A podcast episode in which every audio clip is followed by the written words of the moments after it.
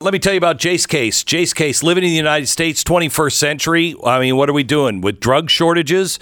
You know that if we go to war with uh, with China, if we have another stoppage in China, eighteen, seventeen out of the twenty-one ingredients used to make uh, drugs, gone. We already are having shortages on antibiotics.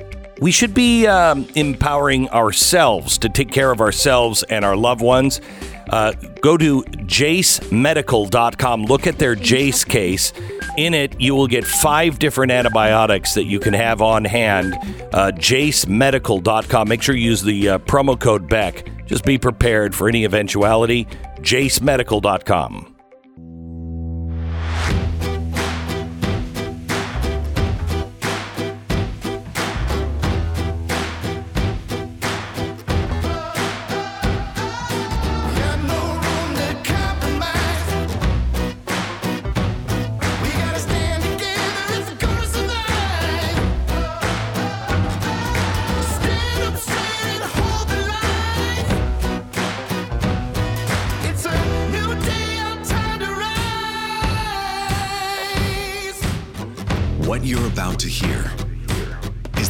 Of entertainment and enlightenment. This is the Glenn Beck Program. Hello, America. Welcome to Fight Back Friday. I want to I want to talk to you this hour uh, a little bit about the nonsense that is the well. I was going to say the uh, you know save the earth movement, but I I guess it's more of a let's fight inflation movement, because that's where a lot of the dollars are coming from now. Does any of this make any sense? And are we, the people who I think are ra- uh, rational and sane, are we making any progress? The guy who knows, the guy who has been leading this for quite some time, joins us in sixty seconds. First, let me tell you about Victoria. She's a young woman. Um, you saved her unborn child. She found herself facing a challenge uh, when she discovered she was pregnant. Frantic internet search happened to uh, lead her to a woman's clinic where she would decide the fate of the child growing inside of her. Thank goodness it was a preborn clinic. She was shown an ultrasound. This is the difference between if you if you just say it's a glob of cells, you're likely to abort. But if you see the ultrasound, you recognize it's a baby, you hear the heartbeat, you double the chances of choosing life. Victoria chose life. Now she's eagerly awaiting the arrival of her baby boy. You did this with your donations to Preborn. All they do is offer free ultrasounds. Dial pound two fifty. Say the keyword baby. pound two fifty, keyword baby, or visit preborn.com slash Beck. That's preborn.com slash Beck. Sponsored by Preborn. Alex Epstein is uh, with us now, president and founder of the Center for Industrial Progress, author of The Moral Case for Fossil Fuels. He is pro-fossil fuels, anti-green agenda, and uh, uses facts to uh, back it all up. How are you doing, Alex? Good. Good to be here. And Stu, you're here this time. You weren't here last time. I, I know. I missed you. It's great to have you here. And of course, you know, we last time I think I had you on Studios America we were talking about your new book, Fossil Future, Fossil Future which is yeah. the update to uh, Moral mm. Case for Fossil Fuels, and a great, great book. I mean, it's one I told like, him, I go back to all the I, time. I, uh, it's nonstop. I mean, you're like a god to him. Or, I, I, I, don't I don't know. know he's a fanboy. Has he stalked you at any point? Because well, for you know, years I, I've you've been, been trying him. to create an army of him. So, so. Uh, a, a, an overweight, out of shape army. Yeah, We're yeah, coming together yeah, right. right here. It's going to go well. It's going to go well. So um, I have this sense that things are changing. Um, things are being exposed, like the W E F and E S G. That's been exposed now. It's starting to be almost a joke. Um, and when it comes to the fossil fuel usage, I hope that it uh, I hope that this changes a little quicker, because we're entering a time where they're just going to choke us off and kick the door closed behind. I, I, are we making progress on this? I think so. I think there's enough encouraging signs that people should be even more motivated to fight. I think it's, is it Fight Back Fridays? Is that what yeah, you yeah, call yeah. it? Yeah. So, I mean, my own experiences. So I got passionate about this issue in two thousand seven. So almost sixteen years ago now. And for most of that period, you know, from two thousand seven to the present, what I would call the case against fossil fuels has enjoyed a position of a moral monopoly. So basically, if you were against fossil fuels, right, if you said, I hate, I'm I'm concerned about climate change, I'm against fossil fuels, you just got a halo over your head. Mm-hmm. It was just free status. Mm-hmm. And there was no questioning of it at all. And then if you were at all associated with questioning climate catastrophism, or let alone supporting fossil fuels, then you had devil horns.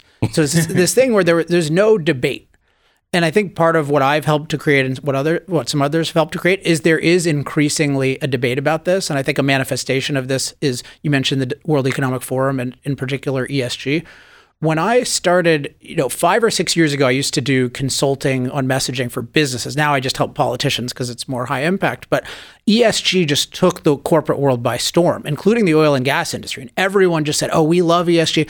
They just always parasitically adopt the new term, mm-hmm. which is just so dangerous. When mm-hmm. your enemy comes up with a new term, don't, especially oh, if it's yeah. three letters, don't don't start voicing those three letters, but they, mm-hmm. they do that. And it was just, nobody would question E S G. It had a total moral monopoly. And now look at what's happening now. Now people have very negative associations with E S G, considerably negative associations with the World Economic Forum. And I think also real questions about the net zero movement. And I think it's a combination of, I think, some of the intellectual work and activist work some of us have done, but also the manifestation of a global energy crisis, including mm-hmm. a lesser energy crisis in America. Whenever you have a crisis, the establishment is called into question. And so I, I view now as a very special educational opportunity, certainly in energy, the greatest one of my lifetime, because I was born in nineteen eighty, the, the seventies energy crisis was even starting to become a memory then. Mm-hmm. Just like inflation, people don't think it can happen if it hasn't happened recently. Right. Now both of those are happening and people are open to, wait a second, maybe it doesn't make sense to restrict all of our reliable energy without a replacement. It, maybe it doesn't make sense to just print right. money endlessly. Maybe maybe logic is valid. Right. maybe. I, maybe. Yeah. Maybe. I think the jury's still out on that, but we'll give that point to you for now. Um, the uh, uh, when you look at how everything is under the umbrella of Save the Earth now. I don't know if you saw the story about rice needing to go away if we're going to save the planet. And rice, so the now, grain? Rice, the, the grain. grain okay. okay. Feeds what? Oh, I don't know, probably half the world. Uh, What's it going to be replaced with? Well, they certainly not meat. No, they don't have, yeah, no, they don't have that part of it. They're just, they're just talking about getting rid of of rice. Why Resource would you worry intense. about? Yeah. They'll come up. Their scientists are working on something to replace rice, I'm sure. It's got to be bugs, right? We got to get to bugs yeah. eventually. How do, what's the path to eating bugs? So when I look at this and I look at the people involved, I mean, you have said forever, a moral case for fossil fuels, because millions will die. Millions will die if we just abandon uh, power, electricity, um, we're also now having these zealots take on our foods, meat, rice. This is immoral. Rice feeds. So how many people will starve without rice? I think rice is a great example. So I want to, since it's about to be Earth Day and I'm here in town for this event called EarthX, which is traditionally, I think, an event for environmental catastrophists. Uh, but I was invited uh, because former Governor Rick Perry wanted to have me here, I guess, mm. as a counter. And so he's invited me and then the Texas State climatologist. We're going to be on the stage together, which will be very interesting. Oh, it's going to be great. So yeah, yeah. We're hoping to get a really good recording. You need to borrow a bulletproof vest? I guess. We haven't yeah. had any scares yet. Let's yeah. hope. Don't don't get any ideas, anyone. um, and so it's Earth Day. So I want to I want to ask kind of a question, which I think is maybe the most clarifying question when it comes to how people look at Earth. And it's very simple, but I think it explains how people could possibly be anti-rice in the name of the Earth. So the question is, what is your goal with respect to Earth? Is it, one, to advance human flourishing on Earth? Or two, is it to eliminate human impact on Earth?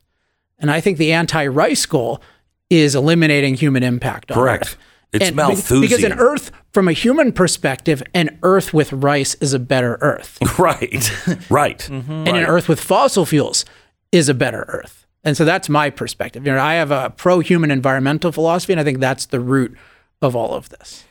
What is your stance on fossil fuels being fossil fuels, or just some natural thing that, I mean, apparently it's bubbling up from the ocean floor all the time. It's part of nature. Yeah, I think it's mo- it a- it's mostly, um, I mean, it's more of a question for gas, but I think it's mostly ancient biological matter. I mean, this stuff can naturally occur. You see that on Saturn, like mm-hmm. hydrocarbons, which are, you know, that's what yeah. fossil fuels are. They can naturally occur. But if you look at, for, and this is not my area of expertise, but if you look at how, like how people explore for oil, like they're geologists who study the history of life. So the vast majority of people I know who are actually finding this stuff definitely believe in what's called the biogenic theory. And wouldn't that be just the perfect way for a self-sustaining ecosystem to work, that it would take stuff that has died and is is is being regenerated into something else that is useful? Well, I mean, the, the criticism would be, I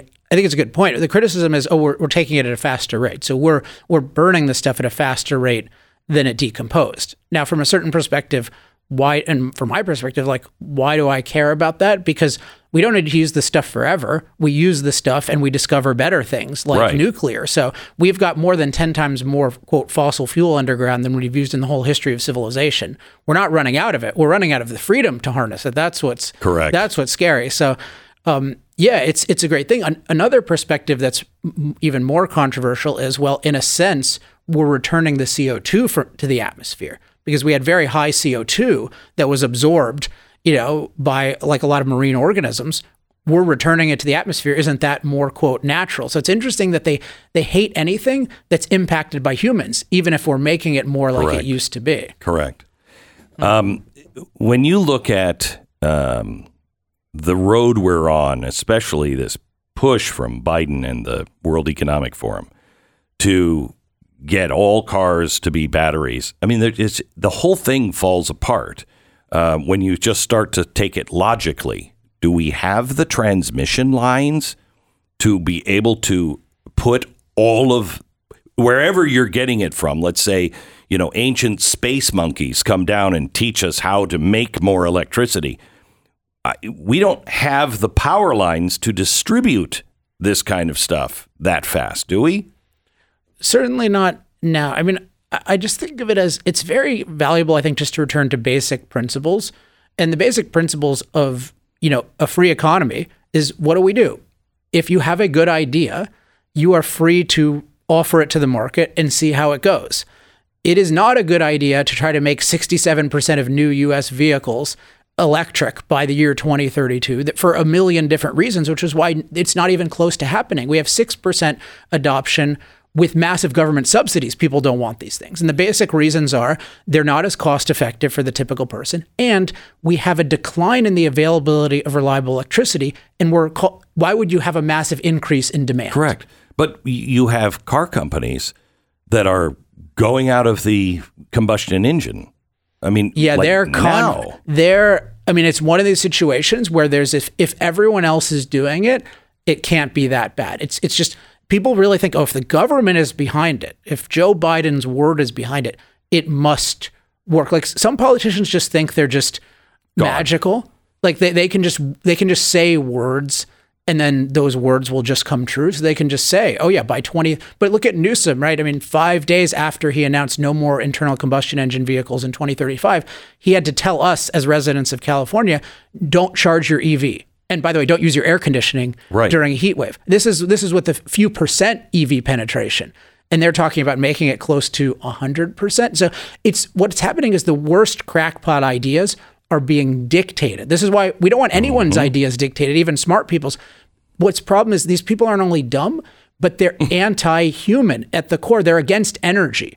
Right there, you see them be, being against rice. They're against, really what they're against is human impact. So it's the combination of the evil of government, quote, planning, which is just government dictating, combined with an anti-human motive. At least the communists had a semi-anti-human motive, had a semi-pro-human motive. But the Greens, their core motive is eliminating human impact from Earth. So you don't want people dictating you to hurt yourself.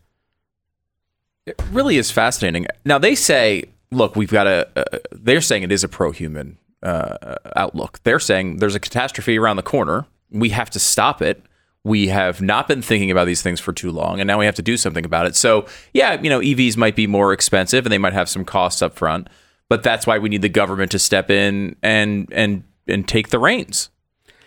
I mean, there's a lot to take apart there, but let's just take the idea of, okay, we have a looming catastrophe. So I have a very simple rule that will rule out eighty-five percent of people's predictions, which is I only accept predictions about the future from people who accurately portray the present. Mm. So if they acknowledge... that's, that's a good rule. That's really yeah, good. For, for the, if they acknowledge, hey, you know what? Human beings are currently in a climate renaissance, as in we're far safer from climate-related disasters than ever. The average person is one hundred fiftieth as likely to die from a climate-related disaster because the rate of death has gone down ninety-eight percent mm. in the last one hundred years. If they said, it's amazing now, and so we've had one degree of warming, the Earth is much more livable than it used to be. It's also greener. Life is better, mostly because of all the energy that came with the fossil fuels.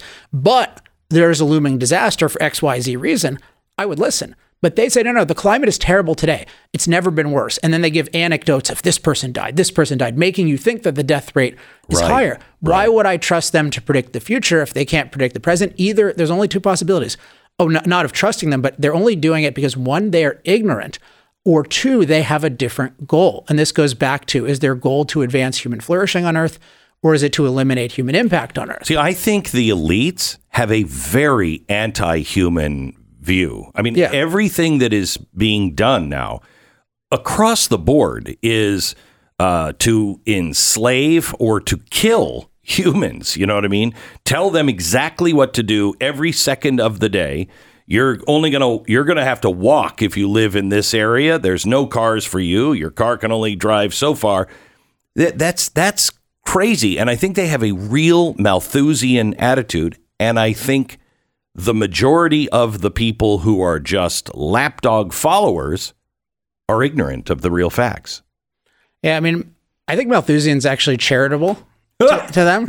Well, it's an aspect of it. It's an aspect of it. So it's what I, it's what I call the parasite polluter view of human beings. So this is the view that Earth is what I call a delicate nurturer. So it's stable, sufficient. It gives us enough as long as we're not too greedy and it's safe. And then human beings are parasite polluters and our impact ruins it. Yeah. So there's that aspect of running out of resources, but there's also this idea of like everything we do ruins Earth. And at the core, that's obviously not true. Like we we make water clean. Nature doesn't just have Evian and Perrier flowing all over the place and we ruin it. Like we make clean water, right? We make the air a lot cleaner than it was when we used wood. Like we make our environment unnaturally clean and safe. So you can't not know that. So I think it's really a belief that human impact is evil. But notice they don't think bear impact is evil, right. beaver impact is evil. So it's it's a distinctly anti-human view. It's I, I, that's why I call it human racism. Because it's the view that the human race is particularly evil, that our impact is evil and the rest of nature's impact is good. And this is a mainstream view. It goes by green. Green means minimize or eliminate human impact. It's an uncontroversial idea. So this is how far we are against in terms of hating our species and our, our nature right now. It is incredible. I'm back with more in just a second. First, let me tell you about Blinds dot com.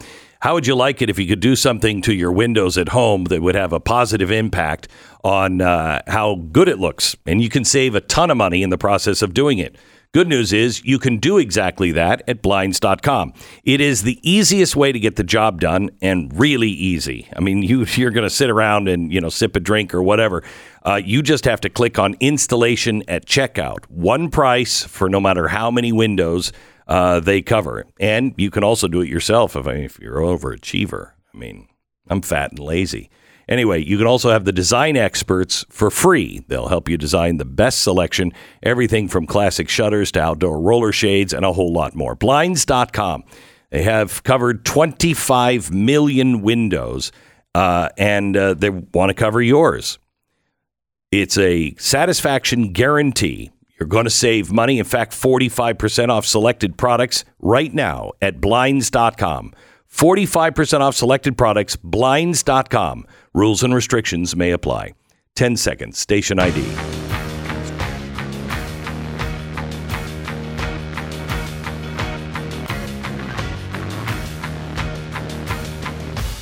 So, Alex, I feel like they don't normally let you on stage with climatologists to debate. Is that what this is? Is this a debate that you're participating in uh, while you're here? It's not a debate. It's a discussion. Hopefully it's a lively discussion. oh, I, oh, oh I think it will be.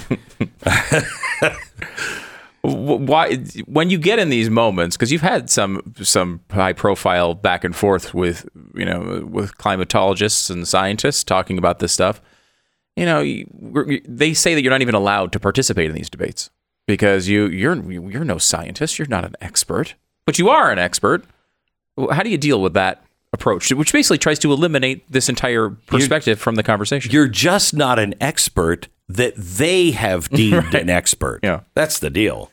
I mean, so the, the you're not a scientist type thing is really revealing, because what we're dealing with are policy questions, right? The question is what to do. And that always has a moral component. So policy questions always have value. So they're never fully resolved by a factual one discipline. They're also always interdisciplinary. So energy questions, when energy impacts climate, obviously energy expertise is relevant. And that's what I have primarily. I know quite a bit about climate. Most of these climate guys know nothing about energy. I certainly know infinitely more about climate than they know about energy.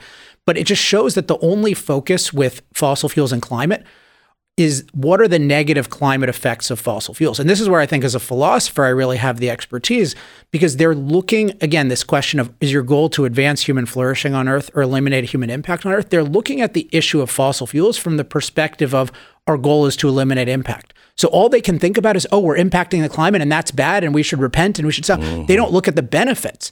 But from a human flourishing perspective, you look at fossil fuels and you look at how much better have they made the Earth, including how much safer are we from climate due to things like irrigation and heating and cooling and sturdy buildings. And I, I do think this is, um, I think, Stu, you mentioned my book, Fossil Future. I think this is the, really the distinctive thing about Fossil Future is it's the only book that looks fully at our energy choices from a purely human flourishing perspective. And what people are shocked by is how different that is, how differently you look at the same thing, this, you know, the coal and oil and gas, when you look at it and the Earth from a human flourishing perspective. It just totally changes your mind. You look at it, oh my gosh, I'm so glad these guys figured out how to turn the glop yeah. into human life. Yeah. It's made the Earth better, not it should have stayed underground and we should have stayed and, savages. And if we don't educate ourselves, we are going to end up figuring that out, not from a book, but from real life, as we're cold, dark, and hungry. Uh, Alex, thank you so much. God thank, bless. Thanks for having me, guys. You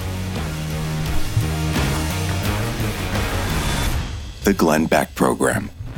We cannot lose hold of the past. You know that, I know that. We've got a whole new generation of young people who don't know about the past, and they're not learning about it in school. There is one thing that this one group, Tunnel to Towers, focuses on is nine eleven. What happened on nine eleven? The impact of nine eleven is still being felt today. Everything changed because nine eleven. Only two states mandate learning about it in school. This is why Tunnel to Towers, the nine eleven Institute, is giving educators access to nonfiction nine eleven resources for K through twelve learning. This includes full curriculum units built around first-person accounts, scripted social studies lessons, activities, backgrounds for teachers, as well as nonfiction Discovering Heroes series of books and their curriculum uh, units. They also have an eleven hundred square foot interactive museum that's on the road all the time. Never Forget means educate future generations. How did we get there? Help Tunnel to Towers educate kids. Just donate, if you can, eleven bucks a month at T two T dot org. T, the number two, T dot org. You can get Alex's book, uh, Fossil Future, available. Barnes and Noble's a great place to get it. You can get Glenn's book as well right there. B N dot com, ten percent off with free shipping.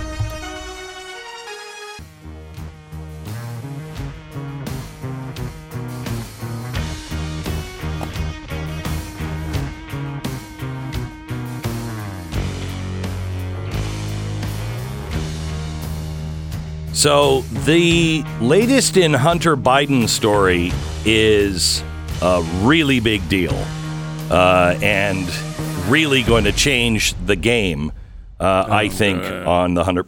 Oh, yeah. What? Well, let me let me clarify here.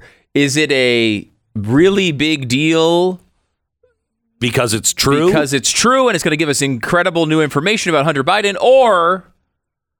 because uh, that's boring. Or is it a really big deal that's actually going to make a difference? Because I feel well, like I'm promised this all the time. And I know, I know, I know. It never, so, never So arrives. Here's what I... This reveals how corrupt everything in Washington is.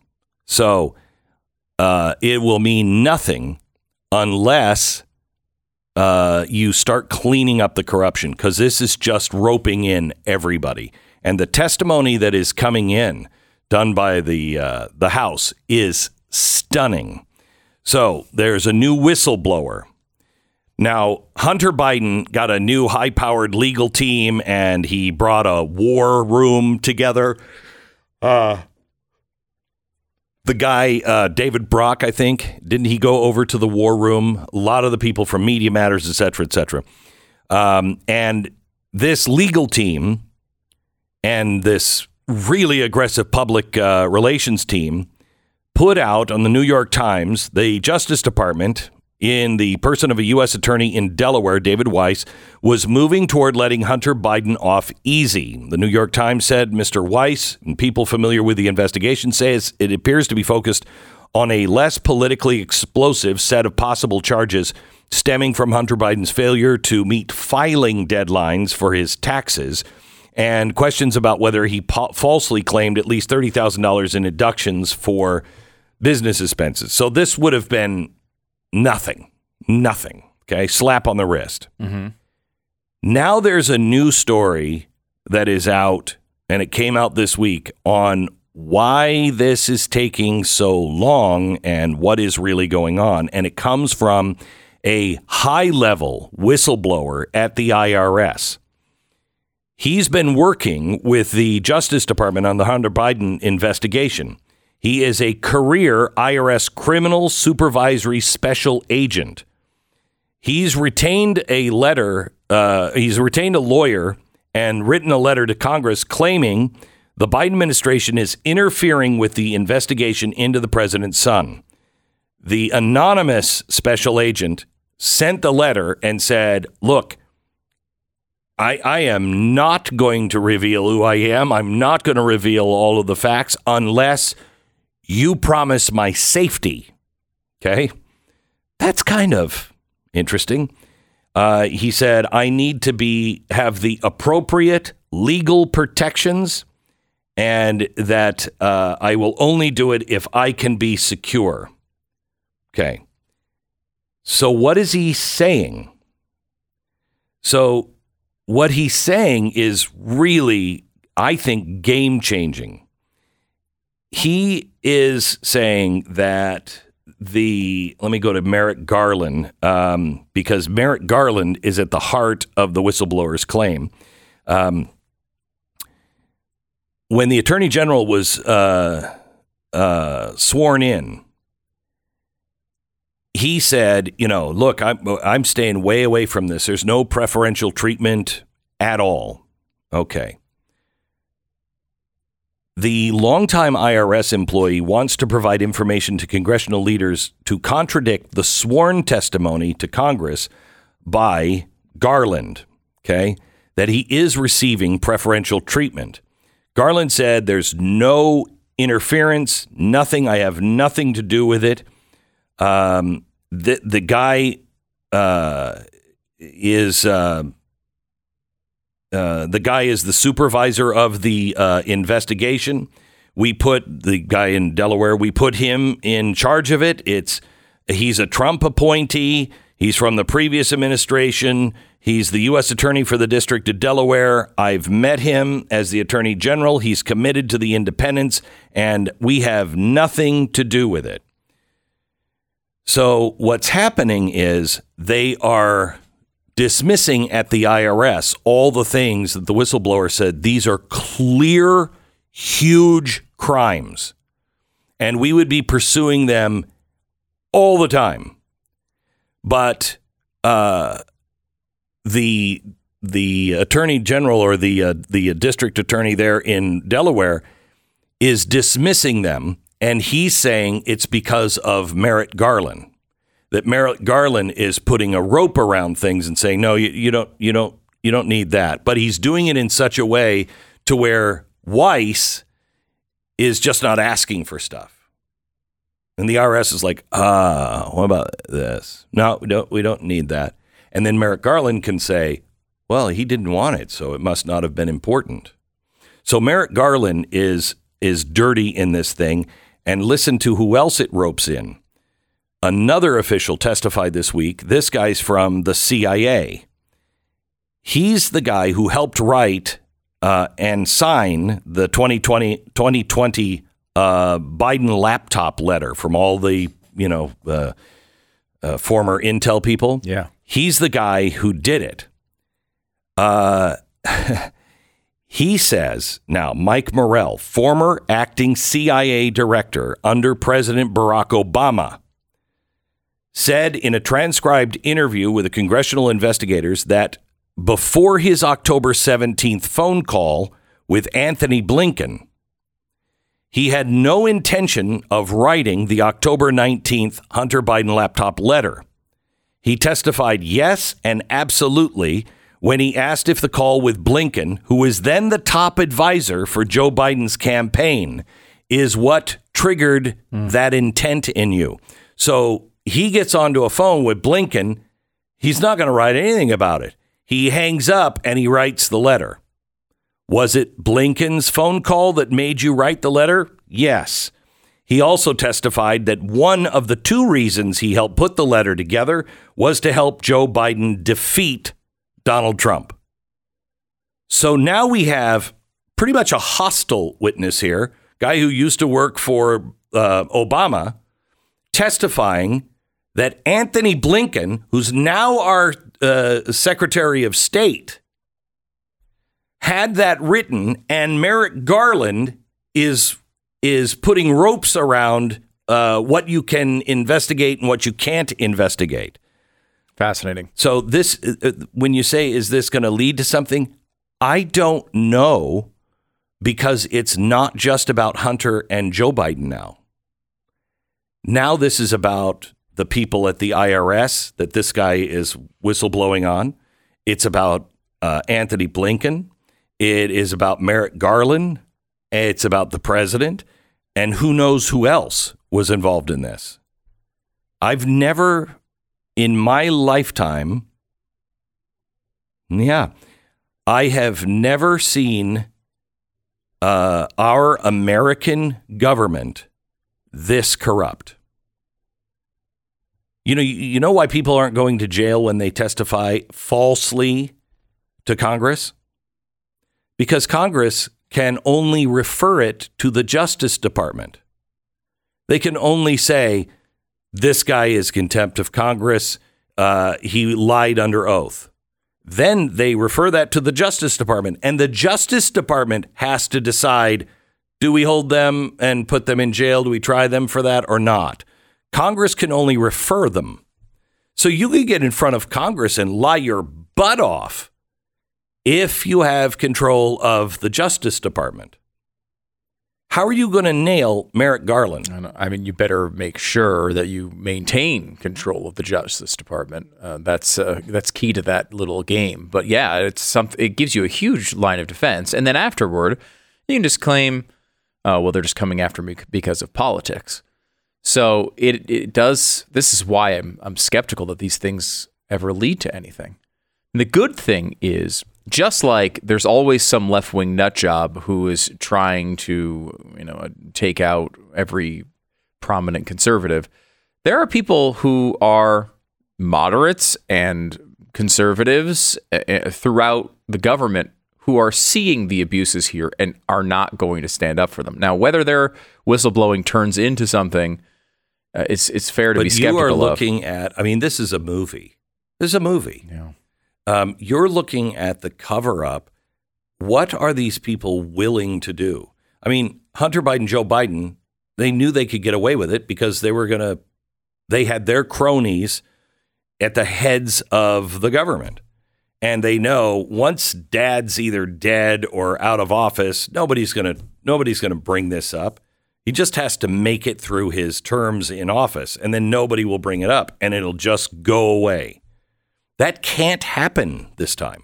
That cannot happen. We have to know the truth, and somebody has to pay the price.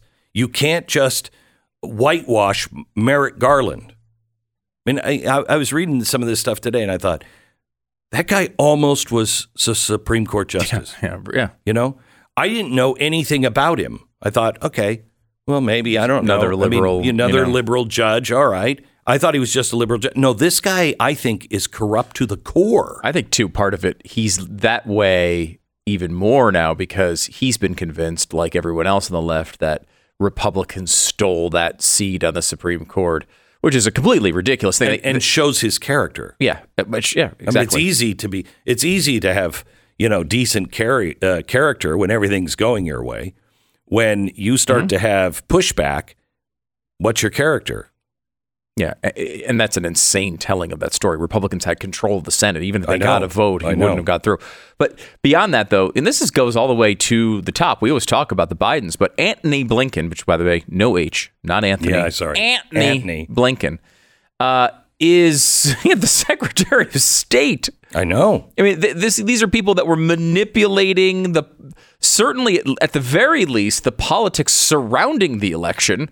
And not only that, he's the guy, the the State Department was the one that directed the Pentagon on how to evacuate people in Afghanistan. It wasn't just the Pentagon. It, for the very first time, it was the State Department, and he was in charge of it. He also, did you notice, when they were talking about sending all the money over to Ukraine, it's going through Antony yeah. and the State Department. All of this corruption that stems really around Ukraine for a decade. All the same people are involved. All the same people are traveling back and forth. And all the people who seem to also be connected now to a Hunter Biden scandal, they're all in the pipeline of money going all around the world. Mm. And Antony Blinken is a legit Biden guy. Like, this is the type of guy that was, you know, when the Obama administration was filled with people who thought Obama was God and were sort of embarrassed by Biden. Mm-hmm. That's not Antony. Antony no. Blinken's a dedicated Biden guy. And you wonder why there's not turnover at some of these positions. They all know this stuff. They all know they, what they've done. You right. can't fire people like Antony no. Blinken because he's been exactly running right. interference and burying bodies. Uh, you know, of course, we're talking figuratively here, uh, all over the place for the past thirty years. These people, you, you can't fire them, no matter how bad you think things are going. They stay around forever. Go- I don't think they think it's going poorly. But nah, may, you, yeah, if you got the if you got the crew that is willing to bury bodies and willing to deal corruptly, why would you fire them? You want somebody who's not in your inner circle? No. They might catch on to something. Back in just a minute. Relief Factor is our sponsor. Nick wrote in and he said, I've been taking Relief Factor twice a day for three months now. I've noticed a huge difference in my overall pain level. I had knee, back, and feet pain for quite a few years. Now all of it is gone and I feel great. Thank you, Relief Factor. Nick, thank you. I'm glad you decided to give it a try and finally get out of pain. There's a three-week quick start that was developed by doctors uh, for you. It, it, just try it for three weeks. They feel that if after the three-week uh, quick start, if you're not feeling any results, it's not going to work for you. Um, but seventy percent of the people go on to order more. So they'll give you the three-week trial, nineteen ninety-five dollars, and test it out. Try it. It's worth it if you can get your life back. relief factor dot com, eight hundred, the number four, relief, eight hundred, the number four, relief, relief factor dot com. Feel the difference. Glenn Beck.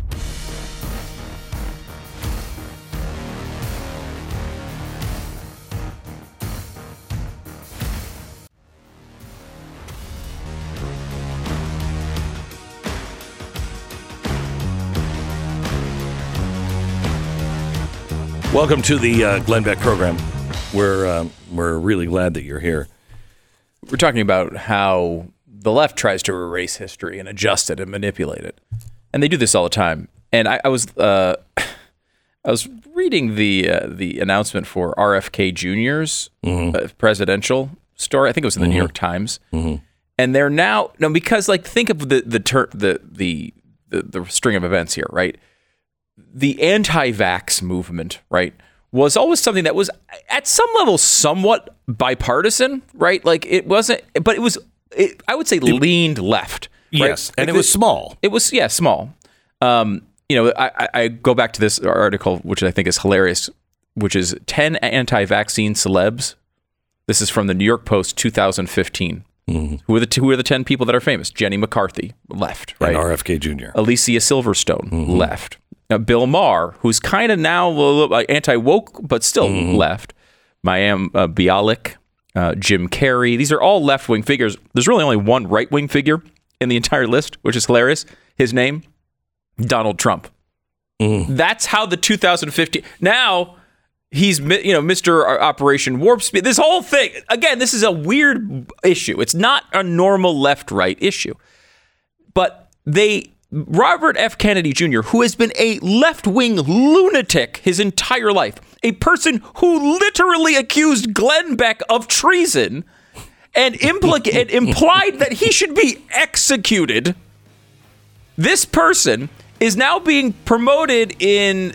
in the New York Times, because they've now turned on him from a hard left-wing global warming guy into it. Now they don't like him. So now he is being portrayed as a, now he's turned into a, a guy who's pushing for individual liberty. That is how they're describing in the pages of the New York Times, as a proponent of individual liberty. A guy who wants to control every aspect of your life except their vaccines. Every other aspect of his life, of your life, he wants to control, but he's a proponent of individual liberty now. And currently polling the at Glenn fourteen percent. Mm-hmm.